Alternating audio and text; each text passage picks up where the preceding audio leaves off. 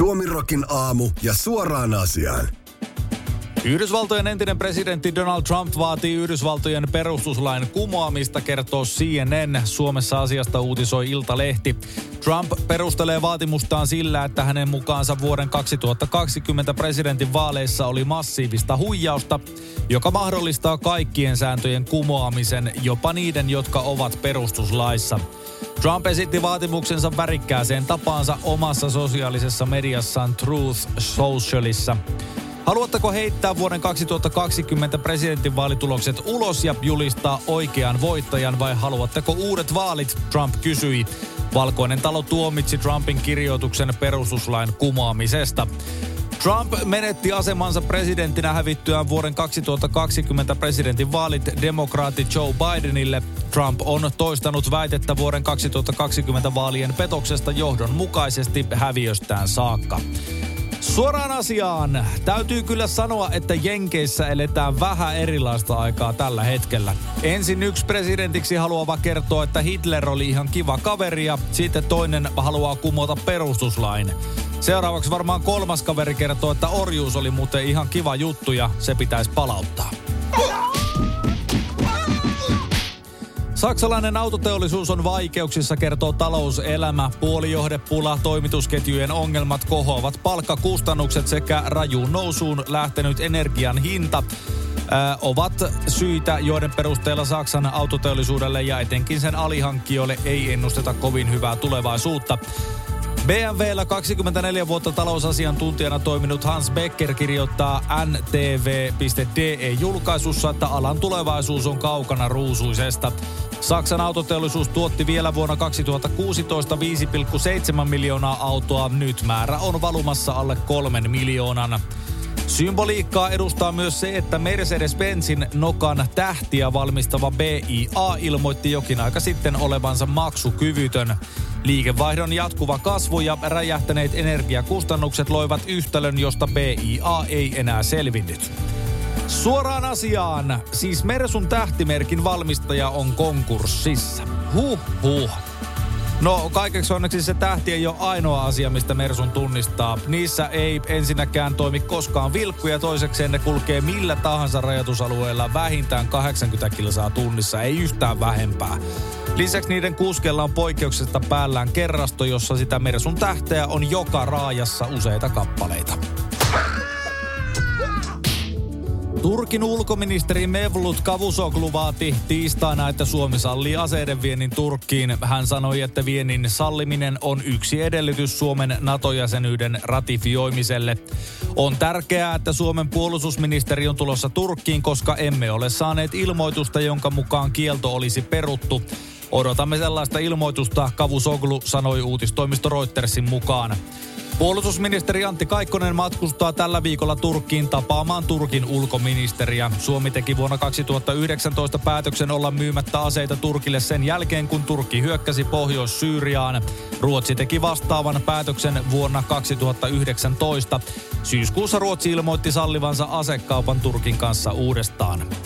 Suoraan asiaan. Suomirokin aamusamien tietojen mukaan Turkki keksii myös tämän vaatimuksen jälkeen jälleen uusia vaatimuksia Suomen NATO-jäsenyyden ratifioimiseksi. Vaatimusten joukkoon kuuluvat muun muassa Suomessa suositun lastukebabin myymisen lopettaminen ja siirtyminen aitoon ja oikeaan shiskebabiin sekä kaikkien perinteisten suomalaisten saunojen muuttaminen turkkilaisiksi saunoiksi. Tietojemme mukaan näihinkin vaatimuksiin ollaan suostumassa. Donald Trumpin kiinteistötoiminnan konserni Trump Organization on todettu syylliseksi lukuisiin verorikoksiin 15 vuoden ajalta. Konsernia uhkaa 1,6 miljoonan dollarin sakot. Konsernin yhtiöitä syytetään petoksen suunnittelusta, salaliitosta, veropetoksesta sekä yritystietojen väärentämisestä. Trump Organizationin entinen talousjohtaja Allen Weisselberg myönsi elokuussa syyllistyneensä 15 syytteeseen, joihin lukeutuvat muun muassa veropetos, salaliitto ja varkaus. Häntä uhkasi jopa 15 vuoden tuomio, mutta sitä alennettiin vastineeksi todistamisesta yhtiötä vastaan. Weisselberg tuomittiin lopulta vankeuteen viideksi kuukaudeksi. Donald Trumpia ei epäillä tapauksessa. Hän on kiistänyt olleensa tietoinen Weisselbergin ja McConin tekemistä rikoksista. Trump-organisaation tuomio luetaan tammikuun 13. päivä. Konserni on kiistänyt syytteet. Suoraan asiaan. Suomirokin aamusaamien tietojen mukaan Trump on tapauksen jälkeen vaatinut, että Yhdysvaltain verolaki kumotaan. Ja samalla kiinteistölaki. Ja rikoslaki ylipäätään. Sillä nämä hommat selviää. Saksassa herättiin keskiviikkona hätkähdyttäviin uutisiin, kun viranomaiset kertoivat pidättäneensä yli 20 äärioikeistolaisen terroristiryhmän jäsentä. Heidän aikeenaan oli epäilysti kaapata asein valta Saksassa ja perustaa tilalle uusi valtakunta, jota johtaisi prinssi Heinrich 13. Asiasta kertoo Helsingin Sanomat. Uutisia sulatelleille saksalaisille ensimmäisten luontevien kysymysten joukossa oli, että kuka ihmeen prinssi Heinrich 13. Wikipediassa hänen kerrotaan olevan 71-vuotias prinssi, joka kuuluu historialliseen Roissin ruhtinas sukuun. Heinrich 13 on asunut Frankfurt am Mainissa, toiminut kiinteistöalalla ja omistaa metsästyslinnan Thüringenin osavaltiossa. Saksan liittovaltion syyttäjävirasto sanoi tiedotteessaan, että Heinrich 13 oli toinen salaliittohankkeen keskeisistä johtajista ja hän oli ollut yhteyksissä joihinkin Venäjän federaation tahoihin. Pelkäänpä, että Heinrich 13 on hämmentynyt vanha mies, joka on joutunut salaliittoteorioiden erehdyttämäksi. Suvun päämies prinssi Heinrich 14 totesi MDRlle. Suoraan asiaan. No niin, mikäpä siinä. Kukapa meistä ei ois pienissä vanhuuden höperöyksissään alkanut tukemaan äärijärjestöjä ja suunnitellut vallan kaappausta. Vieläpä aseellista sellaista. Ihan normisettihän tämä on, joten case closed. Iltasanomat summaa verkkosivullaan lyhyessä artikkelissa itsenäisyyspäivän vastaanotossa ilmenneitä ongelmallisia tilanteita. Linnan juhlissa nähtiin jälleen upeita pukuja ja tunnelmaa pidettiin hyvänä ja kun väkeä on paljon paikalla, niin voi kuumuus joskus yllättää juhlaväen. Aivan ongelmitta ei selvitty tiistainakaan. Vastaanotolla oli yksittäisiä pahoinvointia pyörtymistapauksia. Muuten ilta sujui hyvin. Presidentin kansliasta kerrotaan iltasanomille.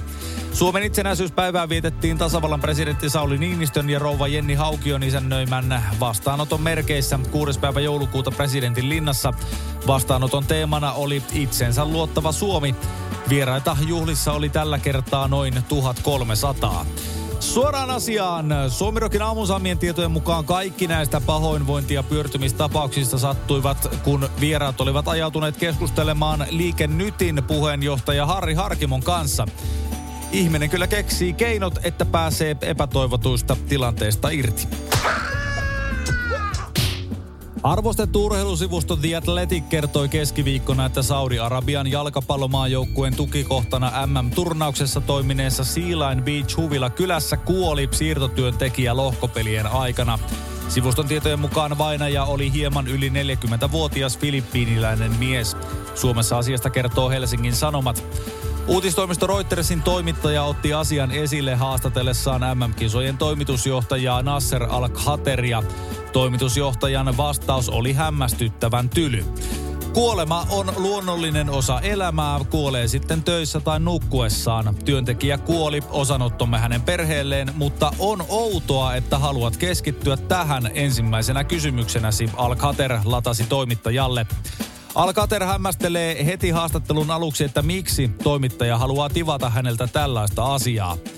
Todella onnistuneet MM-kisat ovat täydessä käynnissä ja tämä on asia, josta haluat puhua juuri nyt, toimitusjohtaja kivahtaa. Suoraan asiaan, niin no, en tiedä. Kaikissa sivistyneissä valtioissa varmaan miellettäisiin tilanne jotenkin epäonnistuneeksi, jos tyyppejä kuolee. Mutta ei Katarissa, ei näköjään. Niin sanottu normipäivä. Järkyttävää shaisseja kyllä tämä. Ja jatketaan kuitenkin jalkapalloaiheella MM-kisoihin liittyen. Helsingissä paikallisliikenteen bussikuski on joutunut kritiikin kohteeksi katseltuaan ajon aikana puhelimestaan Portugalin ja Sveitsin välistä jalkapallon MM-kisaottelua. Iltalehden lukija kertoo, että kuljettaja oli seurannut ottelua koko matkan ajan matkapuhelimestaan. Lukijan lähettämästä kuvasta käy ilmi, että kännykkä oli viritelty mittariston edessä olevaan syvennykseen.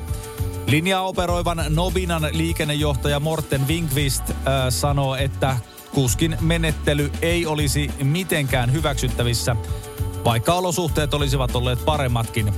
Vinkvistin mukaan asiasta käynnistetään selvitys, jonka perusteella päätetään mahdollisista toimenpiteistä. Hän kertoo, että toimenpiteiden kirjo ulottuu puhuttelusta työsuhteen purkamiseen. Suoraan asiaan. No siis pitäähän se nyt nähdä, että miten se rolle, eli Cristiano Ronaldo siellä Portugalin paidassa niitä maaleja tekee. Tai no kaverihan taisi olla tuossa ottelussa penkitettynä, joten siinä mielessä tälle bussikuskille aika samaistuttava tilanne. Suomi rokin aamuja keskelle köljä. Ja ehkä vähän siihen siivuunkin pikkasen.